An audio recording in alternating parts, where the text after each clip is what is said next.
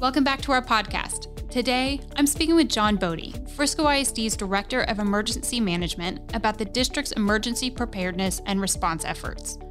Jon joined Frisco ISD in 2018 after a series of tragic and concerning events happened at school campuses throughout the country and in Texas. The district recognized the need to have a position whose sole focus was on emergency and disaster preparedness. With 17 years in emergency management, Jon has helped transform the district's emergency practices and responses to ensure the district's campuses are as prepared as possible should an emergency or crisis hit our campus communities. As always, don't forget to stay tuned till the end of our episode for the latest Frisco ISD news.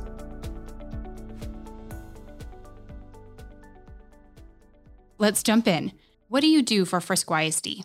So I'm the director of emergency management for Frisco ISD, which means that I'm responsible for a variety of things. First and foremost uh, would be hazard and threat assessment, emergency operations plan development and maintenance uh, that captures those procedures that we use to address those hazards and threats. Development and maintenance of the continuity of operations planning, which is really how do we uh, maintain essential business functions as a district when we have a disaster that affects us training for preparedness purposes, and then also incident management. And when we have an actual emergency that, that occurs within the district, I help to provide process and structure for how we respond to that emergency. What does effective emergency management entail?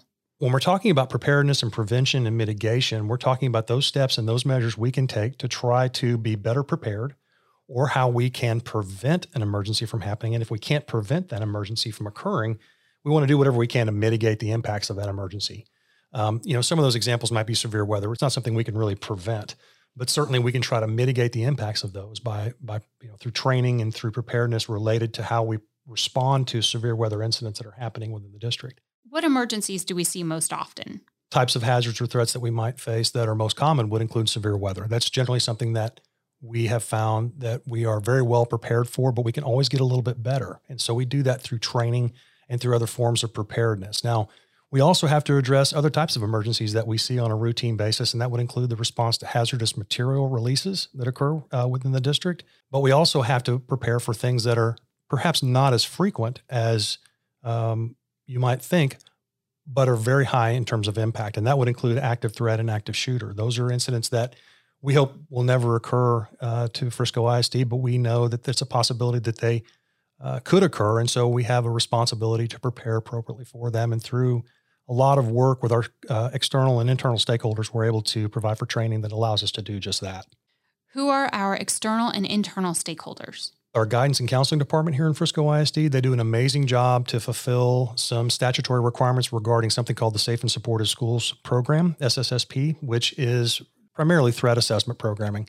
Um, but we also have external stakeholders uh, that would include uh, organizations like LifePath and others here in Collin County and, and also in Denton County that help with students in, in, in crisis. What type of relationship do you have with city emergency response teams? Having in a full time emergency management position with the school district allows us to liaise and to interface in a way with city and county emergency management and fire and police organizations in a way that perhaps we couldn't as a district before.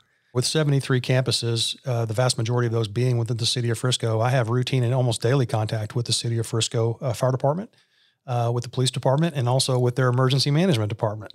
Um, thankfully, I've got a long working relationship with the deputy emergency manager for the city of Frisco. I've known him for over 15 years. I also have close working relationships with the emergency management coordinator, uh, not only for the city of McKinney, but also for the city of Plano. And we also have, of course, relationships in place with the emergency management coordinator for the town of Little Elm. Uh, so having those ongoing relationships allow us to provide for common operating picture during an emergency. So we have a process whereby we can engage with those emergency operations centers and also those emergency response personnel in real time when we are responding to an emergency. It provides them an ability to see what actions we're taking. Uh, it also allows us to issue resource requests directly to those agencies in real time while that emergency is, is ongoing.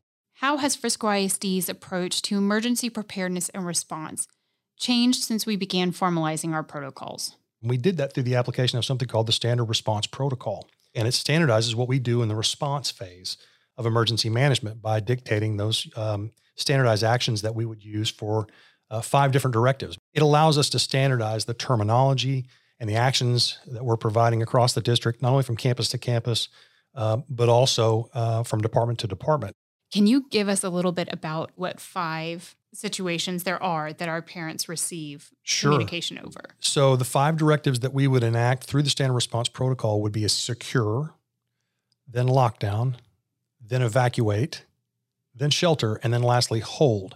Now, when we have, it's important to note, when we have an emergency that's related to fire or smoke, uh, those are uh, not necessarily considered a standard response protocol, but we would evacuate uh, in the same way that the SRP would call for. It's just in our in our school systems, in our school buildings, we have specific technology that we use to activate standard response protocol directives that provide for standardized alerts and announcements. Uh, they're a little bit different than you, what would occur if you pull a pull station for a fire alarm uh, which sounds a you know a very loud, uh, repeating um, alert noise. It's not necessarily verbally directed. Are there any legal requirements we have for ensuring Frisco ISD is ready for an emergency or disaster? A lot of what we're required to do is statutory uh, and is spelled out in the Texas Education Code, chapters 37 and 38. It's primarily 37.108 and 37.109, but there's also a lot of other statutes that are found in, in chapter 38 as well that provides for how we're to conduct emergency drills. Uh, the Safety and Security Committee that is also required by statute. Uh, that's something else that I have as a, as a responsibility is to chair that committee that uh, provides somewhat um, more of a steering element to uh, to how we provide for emergency management in the district.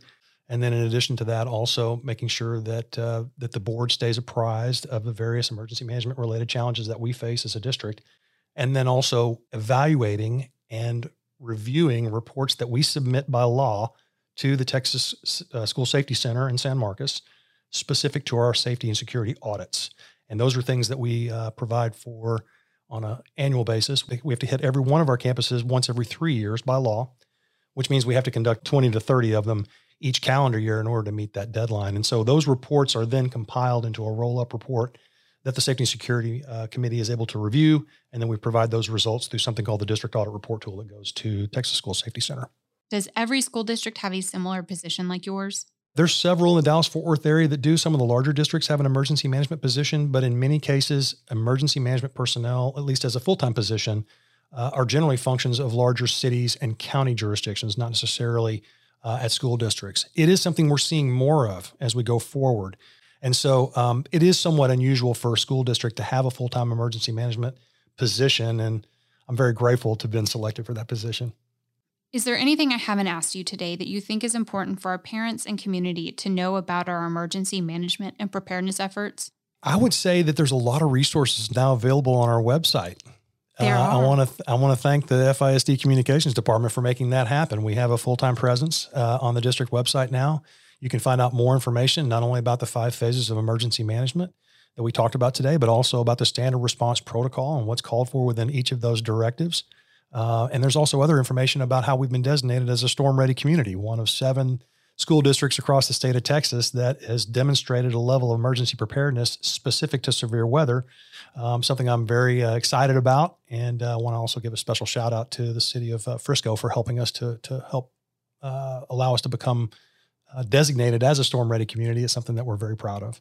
Thanks for spending some time with us today and getting a peek further into Frisco ISD.